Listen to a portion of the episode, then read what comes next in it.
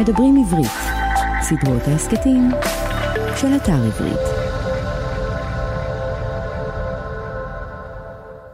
שלום, אני רפי טופז ואתם מאזינים לסדרת ההסכתים כותבים עברית של אתר עברית. סדרה זו היא חלק ממדברים עברית, ערוץ ההסכתים של האתר. מדי פרק נפגוש סופר או סופרת ונדבר על הרצון או הדחף לכתוב, על החיים עצמם ושלל עיסוקים אחרים. והיום אני שמח לארח את הסופר יובל אלבשן. היי יובל, נתחיל. אהלן רפי. אז אה, תקציר באמת קצר של קורות החיים הארוכים של אה, יובל.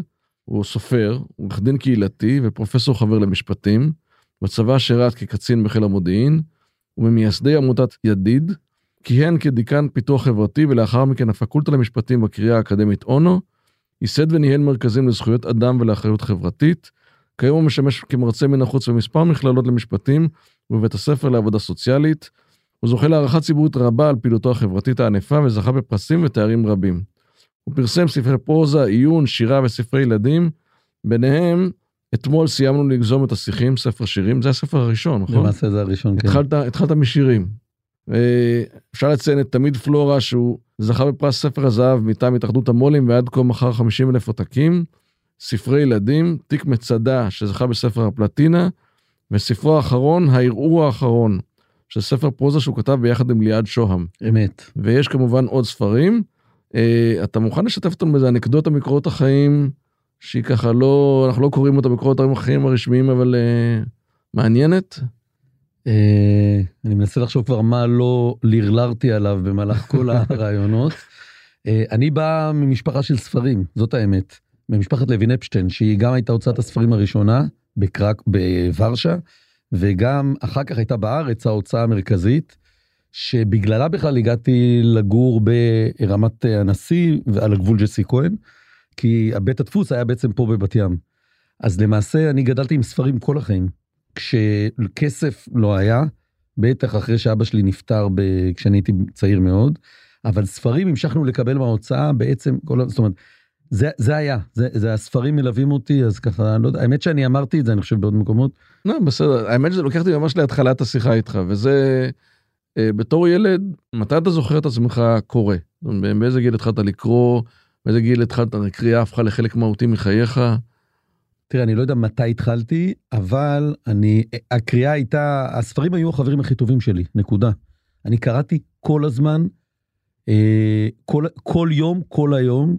הבילוי המרכזי שהיה לי עם אבא שלי היה כל יום ב, אה, אחרי הצהריים, הוא היה בארבע עשה הייתה מחזירה אותו מהעבודה, היינו הולכים לספרייה הציבורית ברמת הנשיא בבת ים. שם הייתי לוקח, היה לנו יותר ממנוי אחד, הייתי לוקח שניים שלושה ספרים, ואני זוכר שבדרך חזרה הייתי פשוט לא, כבר אז קראתי אותם. זה ספרים של גלילרון פדר וציון כהן, אנחנו בני אותה, אותו, ממש אותו שנתון, אז זה, זה, זה, זה היו הספרים האלה אז, שככה ליוו אותי, וגם ספרים שאחרי זה קראתי אותם עוד פעם ועוד כל מיני קריאות, אבל מרד הנפילים אני זוכר, אז הספרים האלה אני פשוט, אתה יודע, נתקלתי במיליון עמודים בדרך חזרה הביתה, הייתי מגיע הביתה, נכנס לחדר, ממשיך לקרוא, זה, זה, אלה היו החיים. ובבוקר אבא שלי היה יוצא לעבודה בסביבות שש וחצי, אני מש, בשש בוקר הייתי יושב איתו, היינו מדברים על הספרים, גם הוא כל היום קרא ספרים, וככה שזה ליווה אותנו כל הזמן.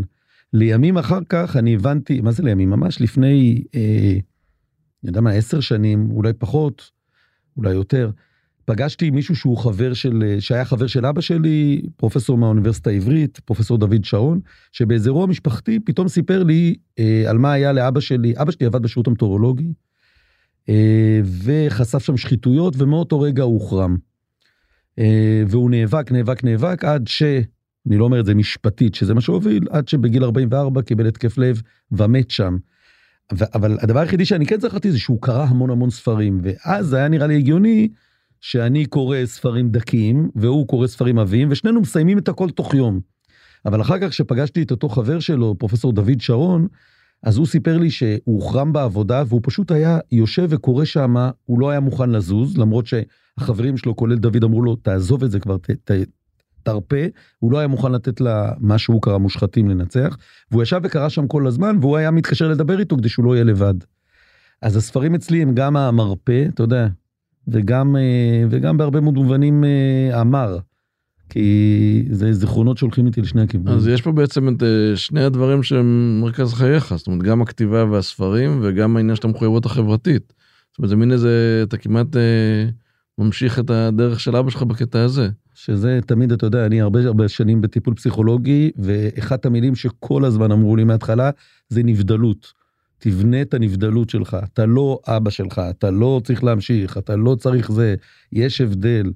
כי כל פעם היה, הרבה פעמים, הסבר הפסיכולוגי בגרוש היה שכל העבודה הקהילתית וגם הכתיבה, שאני לא אוהב שקוראים לה כתיבה חברתית, אבל שהיא קשורה לנושאים, אני לא מכיר כתיבה שהיא לא חברתית. גם כשאדם כותב על משהו, על פיפס בלב תל אביב, על לכאורה בלי הקשר חברתי, זה הקשר חברתי. אבל אה, כל הזמן אמרו לי, תעזוב את זה, אתה לא תוכל, לנת... אתה כל הזמן מנסה, אחת הפסיכולוגיות שלי, אה, שגם, שבנתה בזכותי לפחות עוד קומה אחת, והיא לא הפסיכולוגית היחידה שזה קרה לה בזכותי, אמרה לי שאני אה, צריך להרפות מהילד הזה שהייתי, שרואה את אבא שלו הולך וקלה, וכאילו לא, ומנסה, לה, ולא עזר, ועכשיו הוא מנסה לעזור לאחרים. עזוב, תרפה מזה. אגב, אתה ראית בזמן שאבא שלך היה במאבקים האלה, אתה ראית עליו את המאבקים? גם בתור ילד זיהית את ה... תראה, היו עצבים בבית, והיו פתאום המון סיגריות. אלה תקופות, שוב, החבר'ה הצעירים לא מבינים מה זה היה, אז, אז ישנו בכל מקום, כולל במטוסים. אני ראיתי פתאום שזה, שאתה יודע, הסיגריות לא, לא מפסיקות להתחלף, והתפקיד שהיה גם לרוקן את המאפרה שהייתה בסלון. והוא הלך ושמן, והוא הלך ו... כן, ראיתי את המתח עולה וגואה, עד לאותו בוקר, שבו היה בוקר רגיל לגמרי, שבו, אתה יודע, היום אני כבר נותן לבוקר הזה איזה אלמנט של קדושה. שישבנו ודיברנו על הספר, ועל הספר שקראתי, ואז אה, הוא הלך לעבודה, הוא יצא מוקדם, כי זה היה כל הסעות. אה, והוא, אתה יודע, הוא הוציא את שקית הזבל, גרנו בקומה שלישית אז, ואמר לי, רק אל תשכח להוריד את הזבל. ואני כמובן שכחתי, כי אני נכנסתי שוב, איך שהוא היה יוצא, הייתי חוזר לספרים. אני באמת התעטפתי בספרים כל הזמן. זה... הייתי החננה של החננה, לא יודע איך להגיד את זה במובנים האלה, וגדלתי באזור שממש הייתי, הייתי אומר מוזר, mm-hmm. כאילו בהקשר הזה. אה, וכשחזרתי הביתה בצהריים מהבית ספר, והשקית הייתה עדיין שעונה שם ליד, אז כבר אבא שלי לא היה, כאילו הוא כבר נפטר, קיבל התקף הלב. אז אני נותן לזה הרבה, הרבה משמעויות, אני לא יודע, אתה יודע, הפכתי את זה לאיזה צוואה, אל תשכח להוריד את הזבל, לא בטוח ש... כן, בן כמה היית? 12. ואגב, שקעת בספרים או שזה, מה קרה, הספרים המשיכו מאותה נקודה או שהיה איזושהי מהפכה בתחום הזה? הם היחידים שלא השתנו, זאת האמת. הם היחידים שלא השתנו. אני לא זוכר הרבה מהשבעה. אתה יודע, אני, אני מלמד המון סטודנטים במיליון מוסדות, אז כל פעם ניגשים אליי אנשים, ואני במיוחד אה, בשנים האחרונות, גם בקריה האקדמית אונו וגם ב, לפני זה בבינתחומי, לימדתי אנשים מבוגרים. שיש יש כיף גדול ללמד משפטים, אנשים שכבר עשו קילומטראז' בחיים, שהם לא, לא כמו שאני הייתי סטודנט, וגם אתה, כאילו צעירים, יש לי הרבה יתרונות לצעירים, אבל בוא נגיד במשפטים דווקא ניסיון החיים הוא חשוב. ובאונו נגיד הממוצע גילאים הוא 42 בפקולטה, ו- ואיכשהו אני תמיד במסלולים של הערב. אז הרבה פעמים ניגשים אליי אנשים שאומרים לי, אנחנו היינו בשבעה, היינו חברים של, עבדנו עם, הכרנו איתם, כל מיני כאלה. לא זוכר אף אחד. אני כן זוכר בדיוק את, הספ, את הספרים, כי שם כן אני המשכתי להתעטף בהם, הם המשיכו להיות איזה, אתה יודע, מצוף שאני נתלה עליו כדי לא לטבוע. כי זה בסך הכל היה זאת הייתה חוויה כאילו מזעזעת. הדבר הכי יציב בחיים שלך נעלם בבת אחת. אימא שלי לא הייתה בארץ באותם ימים, במקרה של במקרה של במקרה נסעה פעם ראשונה לחו"ל. אז הכל, כל האדמה רעדה. והדבר היחידי, כאילו, היו הספרים שאני נצמדתי אליהם, ואפילו ביקשתי ולא הסכימו שאני אלך להחליף ספרים בספרייה, בשבעה, אז הביאו לי ספרים וכאלה, אז כן, זה אני זוכר.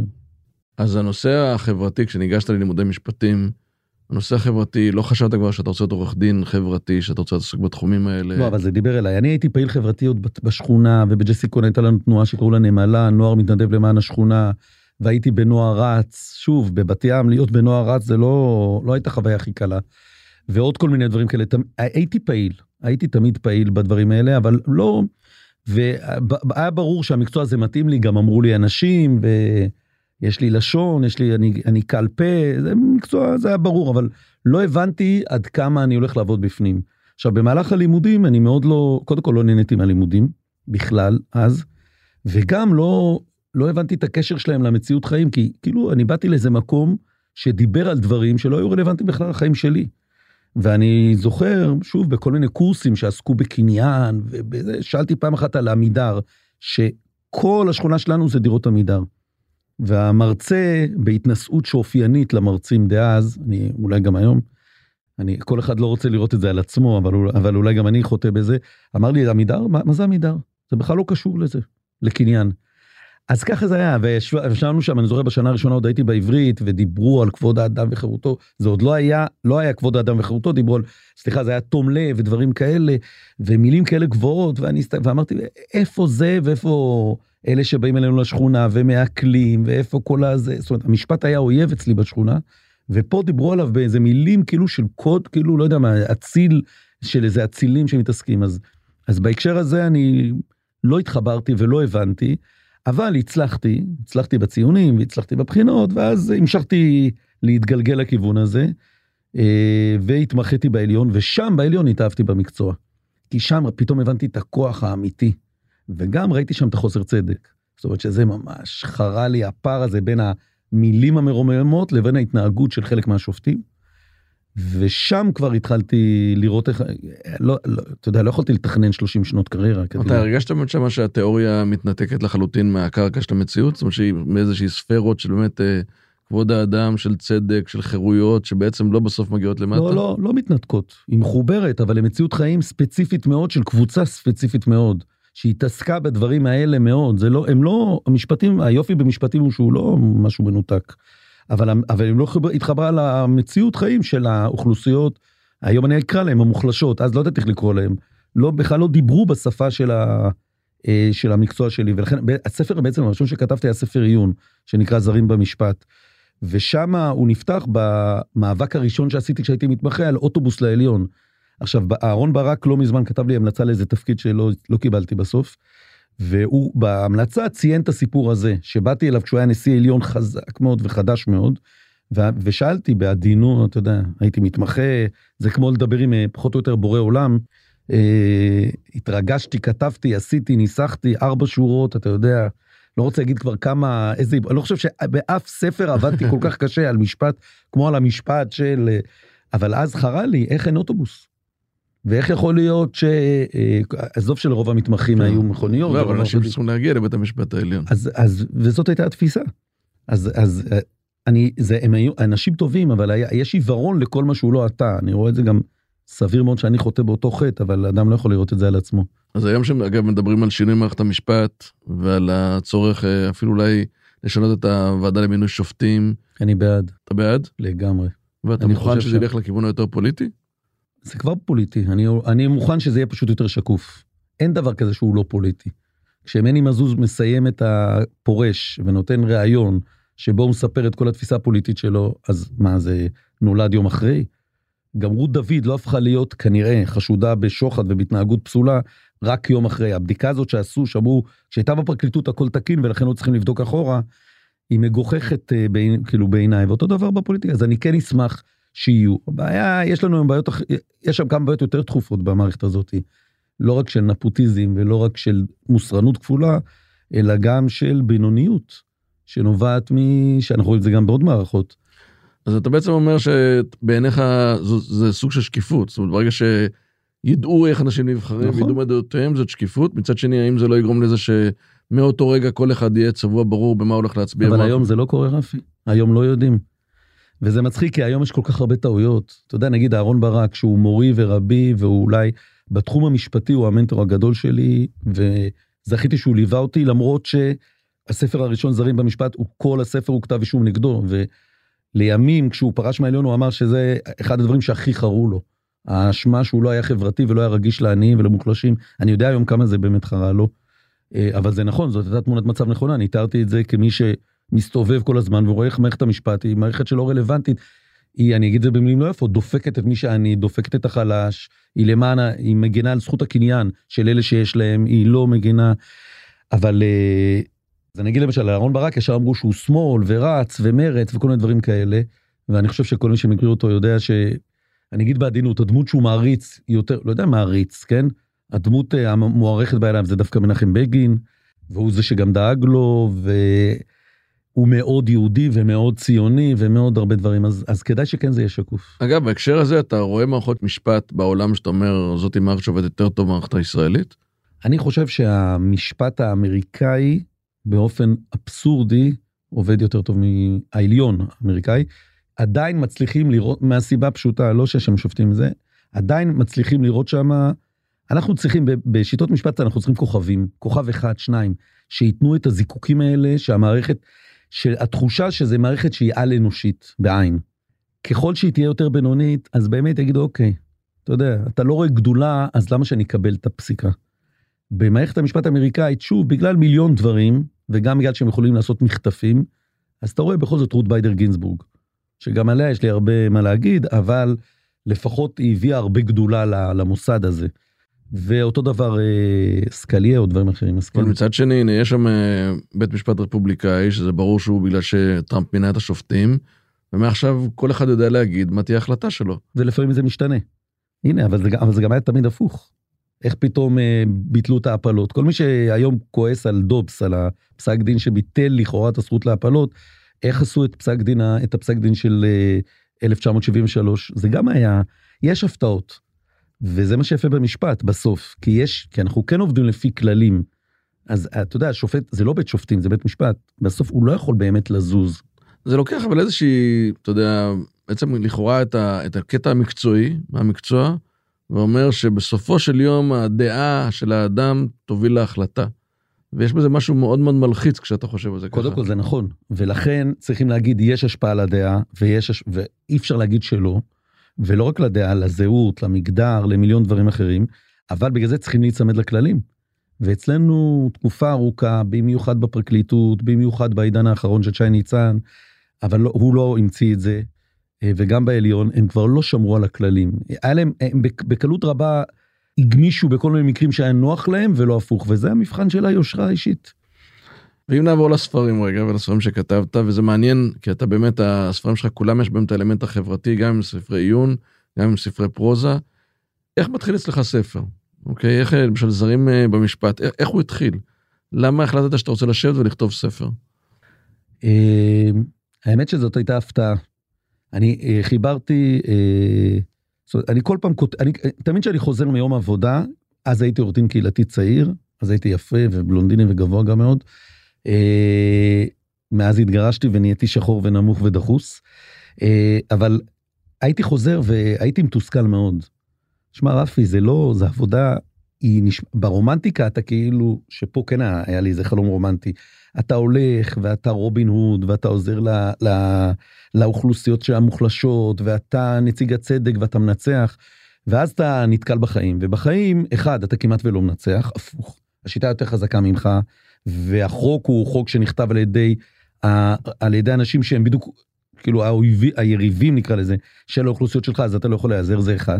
שתיים, אתה נתקל באנשים שהם לא תמיד, בוא נגיד בעדינות, הקליינטים הכי נוחים לעבוד איתם, וקל תמיד לצייר את המוחלשים בתור צדיקים ואנשים טובי לבב. לא, לא תמיד, בוא נגיד, גם פה אתה נתקל, אנשים הם אנשים הם אנשים. ואז אתה נוסע כל היום עד לאופקים והוא מבריז, הלקוח מבריז לך מהפגישה והוא אה, משקר לך ואתה מרגיש אה, כל מיני דברים מהסוג הזה, אתה נתקל במיליון דילמות. ואתה חוזר הרבה מאוד מת... בתסכול הביתה. ואצלי תמיד כשכואב לי אני כותב. אז התחלתי לכתוב. התחלתי לכתוב את הסיפור, את המקרים ואת הפ... ולאט לאט הצטבר לי.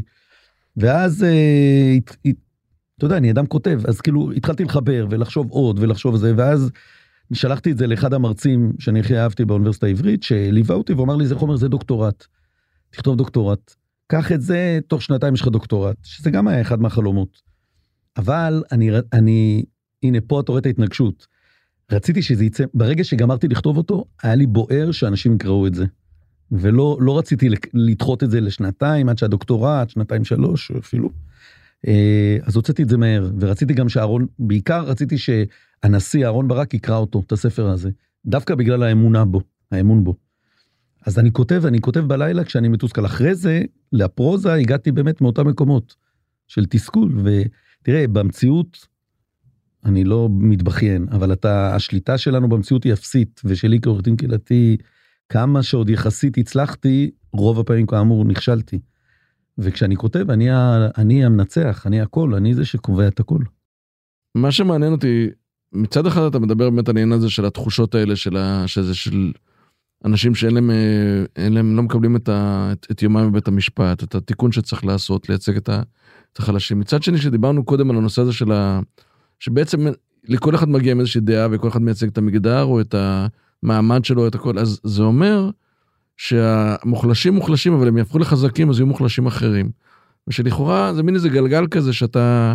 מצד אחד אתה רוצה להיות רובין הוד, מצד שני, ברגע שאתה מגיע למעלה, אז זה יהיה פתאום, זאת אומרת, אין פה איזשהו מין אלטרואיזם, ואין פה איזשהו מין מערכת שיוצאת מגדרה כדי אז, לתת אז אני מקום מקווה לכולם. שכן, אני כן מקווה, אני כן מקווה שאנשים לא, לא יתנהגו, זאת אומרת שכל המטרה שלהם היא לא להחליף.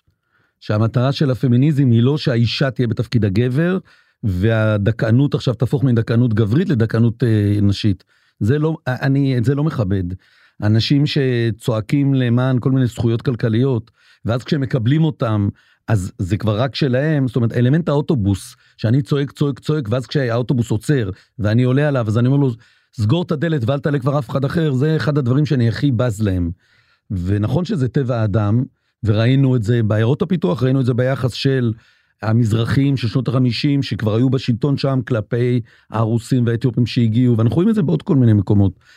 אני בז לזה, ואני מקווה שזה לא, ואגב, המשפט, בגלל זה כשהוא קובע כלל, אז אתה לא יכול להגיד למה הכלל הזה עבד X, ואתה יכול להגיד, אבל תסביר מה ההבדל ש... לא יודע מה, הרשיתם מינויים בתקופת מעבר כשהייתה, כשזה היה המינוי של דורית בייניש כשופטת, ואתה לא מרשה את זה היום, כשזה מינוי של, לא יודע מה, רפי טופז כשופט. תסביר לי מה ההבדל. אבל פה יש משהו בקטע הזה שבאמת אם אתה דורש וטוען ומחפש את המקצועיות, אתה בא ואומר למישהו שאתה רואה בהחלטה שלו את הדעה שלו ולא את המקצועיות. לא, זאת לא, אז זהו בדיוק. דווקא כשאתה חושף את הדעות, אתה מחייב את בני אדם להיות הרבה יותר מקצועיים. אני, תראה, אני, אתה, אתה יודע מראש מה העמדות שלי, אני לאורך כל, ה, נקרא לזה הקריירה הציבורית, לא יודע אם זאת קריירה ציבורית, אבל בוא נגיד, לא, לא הסתרתי אף פעם את העמדות שלי. אבל זה לא אומר ש...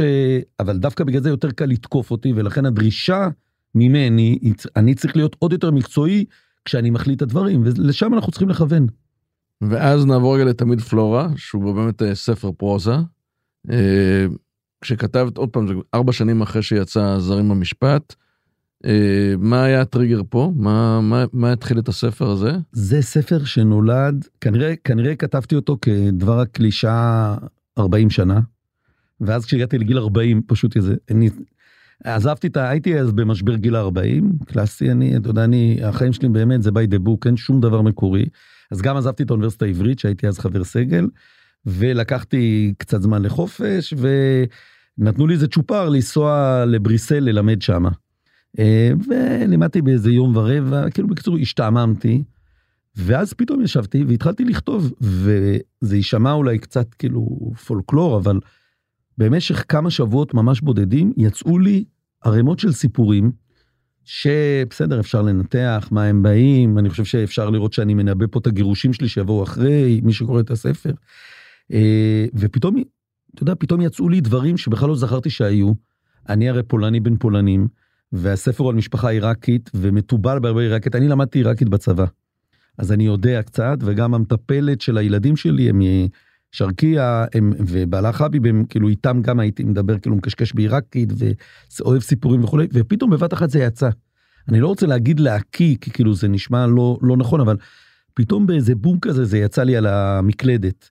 כתבתי, כתבתי, כתבתי, כתבתי, כתבתי, ואז לא חשבתי בכלל, מי שקורא את פלורה, אחת הביקורות הנכונות שכתב ארי גלסנר, אני חושב, על פלורה, שהוא החמיא לספר, אבל הוא אמר, רואים שכאילו הוא לא משויף, שיש שם קירות תמך ולא הסירו אותם. היום אני מבין מה הוא רצה להגיד, ואני היום חושב שהוא צודק. אבל אני אז כתבתי סיפור, ועוד סיפור, ועוד סיפור, ועוד סיפור. עכשיו, למה כתבתי סיפורים, רפי? כי לא האמנתי שאני יכול לכתוב רומן. כן, זה, זה הבחירה של המכתבים בעצם. נכון, זאת, ואז, אה, ו- ואז שלחתי את זה לידיעות אחרונות, ו-out of the blue, באמת. שלחתי את זה לדובי אייכלבד, לא הכרתי, לא ידעתי, לא שמעתי, לא יד... וזה. אני חושב גם שזה חלק מסוד הקסם של הספר. קודם כל הרגישות, ובאמת אותם קירות תמך שלפעמים, אתה יודע, לפעמים דווקא הציבור, ובמקרה זה הקוראים, רוצים לראות את קירות התמך, יש בזה איזשהו סוג, סוג של... כמו אה, מרכז פומפידו, שהכל סוג יהיה של בחוץ. ייחוד, אני רוצה עוד כן. פעם, חוזרים לשקיפות, גם פה יש איזשהו אלמנט של שקיפות. ומעניין באמת הבחירה שלך, שמצד אחד זה ספר נורא רגיש ושמת את הדברים ממש על השולחן, אבל בחרת משפחה עיראקית ובחרת לדבר כאישה, והרבה דברים שבאמת ממש לא אתה. אני חשבתי שזה יגן עליי. חשבתי אז, תראה, אני אומר, בדיעבד אני מבין, חבר טוב שלי, כשקרא את הספר, אמר לי, איך מיכל, מיכל גרושתי, איך אה, מיכל מקבלת את זה? אז היינו נשואים. אמרתי, היא מאוד אוהבת. הוא אומר לי, כן, והוא היה כזה מופתע, אני אומר לו, למה? הוא אומר לי, לא יודע, לא, לא... עכשיו, אחר כך הבנתי שכל התחושות לגבי הנישואים שהובילו אותנו להתגרש אחר כך, היו כבר בספר. אבל אז חשבתי, אני אדם, אני מאוד חושש ממראות. ואני לא אדם, אה, אני, אני כל החיים בורח, בוא נגיד. והייתי בטוח שאני מוגן גם על ידי המי- המגדר השונה וגם על ידי העיראקי וגם על ידי זה וגם על ידי פה וכל מיני דברים כאלה. ואז כשהגיע הספר, בהתחלה הוא מגיע, הספר מגיע ספר לבן שיוצא לקהילת הקוראים, קראו, לא יודע אם עדיין זה קיים, קהילת הקוראים המשפיעים של ידיעות. ואני קיבלתי ספר לבן בלי כריכה, וכשפתחתי אותו ממש נחתכתי, זה פתאום, פתאום כל מילה שם הפחידה אותי, עכשיו זה כבר זהו, זה כבר הספר הגמור, אי אפשר, אי אפשר לגרוס אותו. פתאום ראיתי שהודיתי בזה ואמרתי את זה וברח לי זה ועשיתי את זה והופתעתי מהמון המון דברים שכ- שכאילו ש, שחשפתי שם כמה שברי מראות היו שאני עובר דף אחרי דף אחרי דף ונחתך. ולכן בספר אחרי אמרתי אני עכשיו כבר אכתוב את האמת. ו, ואז יצא לי גם ספר ילדים שהוא בעצם בפועל בסוף לא היה ספר ילדים בכלל סיפור ששם זה כבר יותר קרוב למשפחה שלי ממש כי זה הסיפור של זה שמואל זה סבא שלי זה פולין זה שואה זה שואה במובן גם השואה לא נגעה בנו ישירות אבל במעגלים של דודים וכאלה. ו... אבל פה זה היה בתמיד פלורה זה היה ממש אה, ואחת המחמאות שהכי אהבתי זה שאמרו לי היו שתי מחמאות היה אחד לא האמנו שגבר יכול לכתוב את זה שזה הייתה המחמאה הכי יפה בעיניי. והיו מחמאות ש... אה, שחשבו שאני עיראקי. ואפילו אני יכול לספר לך אנקדוטה קיבלתי פרס אני לא אגיד פרס של שקשורה ליהדות בבל פרס שקשור ליהדות בבל וסופר מאוד ידוע מאוד אהוב עליי ואני מאוד עד היום אני אוהב אותו ולא רוצה לפגוע. כשעלה לי לתת לי את הפרס סיפר שהוא זוכר את סבא שלי אלבשן ככה אומרים את זה זה אלבשן במוסול שזה בעיראק עיראק כורדיסטן צפון עיראק. עכשיו אני לוין אפשטיין אני הכי מזרח הזה וולוז'ין באמת לא יודע אולי אפשר להתווכח מה יותר מזרחית זה וולוז'ין או קרקוב תלוי מאיפה אתה סופר את הכל. אין לי אין לנו שום דבר אבל זה גם היה זה גם היה יפה.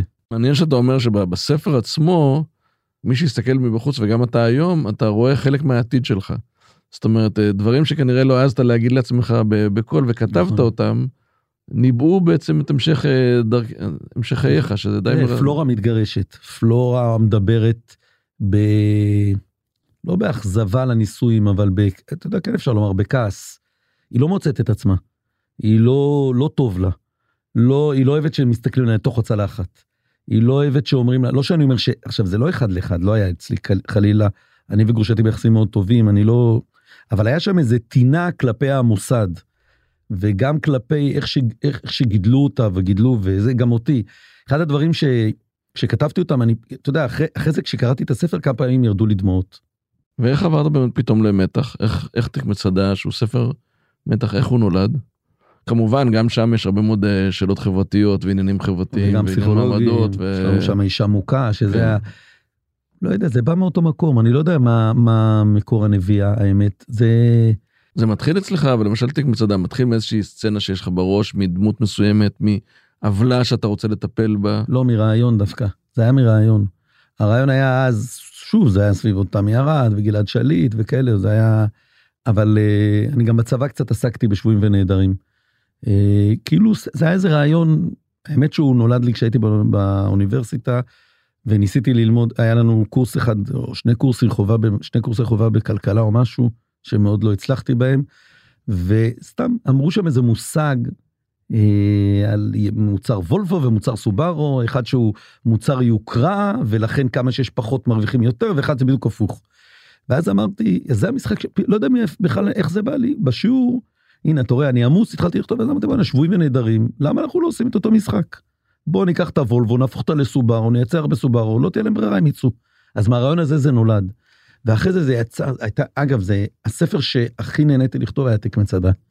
היה בו משהו, קודם כל, האמת שלא נכון, הערעור האחרון שכתבתי עם ליעד שוהם, ממנו הכי נהניתי, אבל זה לא חוכמה גדולה, כי כאילו כתבתי, כאילו חצי עבודה עשיתי. כי אתה לא לבד. אתה לא לבד, יש לך מישהו להתייעץ איתו בלילה. זה מספיק משוגע, אתה אומר הרי, אתה יודע, מספיק משוגע שבשתיים בלילה פתאום עולה לך איזה רעיון, אז אתה שולח וואטסאפ, ויש מישהו מספיק משוגע מהצד השני, שבשתיים בלילה יסתכל, זה ידליק אותו גם, ואתם תתחילו לדבר על זה באמצע הלילה. אתה, אתה, זה מצד שני נראה לי לכתוב ביחד אה, לסופר זה גם אה, גם יש פה עניין של אה, מין איזה גאוות אה, מישהו שכותב על סוג הכתיבה שלו ואיך מתחברים עם עוד מישהו איך כותבים עם עוד מישהו שברור שהסגנונות הם שונים ברור שהדעות הן קצת שונות. אני, וה- אני, אני, קודם כל את ליעד הכרנו באיזה, בפעילות של גשר ונסענו ביחד ללונדון, ואני התאהבתי בו ישר. הוא מצחיק, כאילו, הוא אחד האנשים גם המצחיקים וגם השנונים וגם החכמים, ואנחנו משלימים אחד את השני מאוד בהרבה דברים, אה, והוא גם מאוד צנוע. אה, אני חושב תמיד שאני הרבה יותר יהיר, כאילו, ואני צריך לעבוד על זה אל מולו. למרות שהוא מצליח, באמת, הוא, הוא מוכר ספרים, ויש לו קהל מעריצים, הוא, והוא עובד קשה בזה, והוא באמת, הוא אדם מאוד מופלא, אז כאילו, זה היה לי, וחשבנו על איזה רעיון, אני אפילו לא זוכר בדיוק איך נולד הרעיון ושל מי, אבל היה ברור לי שאני אשמח מאוד לעשות את זה איתו. והעבודה הייתה מהנה כי כל אחד כתב חלק. שוב, האירוע האחרון התמזל, אה, איתרע מזלו והוא יצא שלושה ימים לפני הקורונה. לפני שנז... לא לפני הקורונה, שלושה ימים לפני שהסגר הראשון. סטימצקי נסגר, זה נסגר. זה ספר שיצא גם בידיעות וגם בכנרת זמורה ביטן. אני לא יודע כמה המאזינים יודעים, אבל זה כאילו, זה, אין, אין הרבה ספרים, אני חושב שזה הספר היחידי, ששתי ההוצאות הכי גדולות הסכימו להוציא ביחד. אולי יש עוד, אני לא יודע, אני חושב שאין. ו... ועבדנו עליו והעבודה הייתה באמת נעימה קודם כל כי היה לנו את נועה מנהיים שהיא עורכת אין דברים כאלה באמת עורכת מופלאה שם שלה צריך להיות על הספר לצד השם שלנו. והעבודה ביחד היה סיור מוחות ומחשבות ואיזונים ו... אז קודם כל יש לך חצי עבודה מבחינת הטכנית כאילו אתה צריך לחבר חצי מעמודים. אבל כל הזמן כתבנו ושייפנו וכתבנו ועשינו ו... ואיך חילקתם אגב ביניכם סצנות דמויות. אז אה, זהו, עשינו, אז חשבנו המון על זה. קודם כל למדתי מליעד ומנועה, למדתי שיעור באיך לכתוב. כי אני, כמו שאתה מבין לפני זה, כותב כאילו, קצת מקיא את המילים, והם מסודרים, וצריך להיות סיפור, וצריך לדעת מה נקודת ההתחלה ומה נקודת הסוף, ותרשימים וכולי, ואחרי שיושבים ומחליטים מה הולך לקרות בחלק הבא, מה, איפה מתחילים, איפה מסיימים, נקודות באמצע, אז אחד מאיתנו הולך וכותב אותו. שבשבילי זה היה, אתה יודע, זה כאילו, בחיים לא כתבתי ככה. זה מאוד אנליטי בעצם. ממש מסודר, ו- ואיך אני מגיע לסוף. ואז אחד מאיתנו כל פעם כתב את אותה, כל, כל חלק, כל פרק בספר זה מדמות אחרת.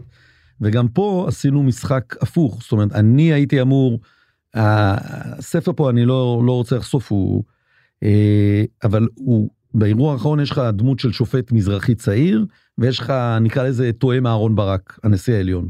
כאילו התבקש שאני אהיה השופט המזרחי הצעיר, כי כל התודעה שלי, תראה, אני לא מזרחי, אבל אני כן מזרחי, זאת האמת. גדלתי רק עם מרוקאים מסביב, הופלאתי כמו מרוקאים, השם אלבשן זה שם שכולם מיד חושבים שהוא מזרחי. אז היה מאוד, כאילו התבקש שאני אכתוב את ה... את ה מה, מהראש של השופט המזרחי, והחלטנו לעשות את זה הפוך. בדיוק, אני כתבתי מאהרון ברק, והוא כתב מהשופט, לא מאהרון ברק, לא משנה, מה, מהתואם שלו, ו... אה, וזה יצא נכון כי הספר עכשיו הוא גם מתקבל מעבר לים קצת. אז הסיפור האמיתי פה כאילו זה סיפור קצת מלך לירי כזה של אדם גדול שכל המהות שלו זה כל המהות חייו זה המערכת משפט המפוארת שהוא בנה. והוא והוא גם זה שהעמיד עליה חורבן. אוקיי ננסה קצת להקליל את האווירה עכשיו ונעבור למין איזה שאלון קצר. בוקר או ערב? ערב. מוזיקה או שקט? שקט. סדרה או ספר? וואי זה לא הוגן. תמיד זה היה ספר ועכשיו עברתי זה תפקיד שלא התקבלתי ו... בוא נגיד עוד חוויה שלחצה לי על כל מיני הבלות מהעבר כנראה. ופתאום אני לא מסוגל לקרוא פעם ראשונה בחיים שאני לא מסוגל לקרוא ואני תקוע עם סדרות בנטפליקס ואני כאילו רואה רואה רואה כאילו סדרה שאהבת? עכשיו מים גבוהים מים גבוהים קוראים לזה היי ווטר באלפולין על הצפת אה, עיר שם לפני אה, סדרה מדהימה. מסתבר שזה היה אסון אזרחי זה סדרת דרמה שמבוססת על המקרה איך מתמודדים עם שיטפון ואיך כל המנגנונים והתחייה כאילו יודעים שזה יגיע לא מטפלים אנשים טובים אתה יודע, טיטניק. חופשה או עבודה? עבודה, עבודה. וויסקי או בירה? אז עכשיו זה יישמע אליטיסטי, אבל היום זה, היום זה אוזו. בירה, גם בירה, גם בגלל המשכן אני קצת כאילו התרחקתי, אבל היום אני ערק ואוזו, אז כאילו אני הולך לוויסקי, כן. ג'אנק פוד או גורמה? אל תכעס עליי. ג'אנק פוד לגמרי. תקשיב, אם יגידו לי, כדור הארץ עומד להיחרב בעוד 48 שעות. אני, צ'יפס, נקניקיות, הכל בשמן עמוק, עם גבינה צהובה שפוך, על זה, על הנקניקיות שאני אוהב, יושב עם כאילו, אני חולה על האוכל הזה, לא יעזור כלום. שווארמה, ואם אתה מערבב לי צ'יפס עם בשר, עם, אה, לא רוצה להגיד למה, למאזינים הכשרים, עם עוד כל מיני דברים כאלה, אין שום דבר שמנצח. רומא או פריז? רומא. טוב, זה, זה, כן, זה, תשובות קודמות אה, כן. הביאו לרומא. קר או חם? קר. וכשאני אומר לך קר, מה אתה חושב? איזה אסוציאציה זה בעצם? אה? לא, שאני יכול להסת... ל- אני, זה בחורף אני יכול טיפה להרשות לעצמי יותר להשמין כי הסוודר יותר מכסה. מטרה או דרך? דרך לגמרי, אני מבחן התהליך. והאם תעדיף תמיד להקדים בשעה או לעולם לאחר ב-20 דקות? להקדים. יובל, תודה רבה. תודה, היה מרתק. אה, שמחתי מאוד לארח אותך ותודה שבאת אלינו. האזנתם לכותבים עברית, סדרת ראיונות עם סופרות וסופרים במסגרת ערוץ ההסכתים של אתר עברית. באתר עברית תוכלו למצוא אלפי ספרים בכל הפורמטים, דיגיטליים, קוליים ומודפסים, וגם כמובן את הספרים של יובל אלבשן. להתראות בפרק הבא. האזנתם למדברים עברית, סדרות ההסכתים מבית אתר עברית, חנות הספרים הדיגיטליים, מודפסים והקוליים הגדולה בישראל.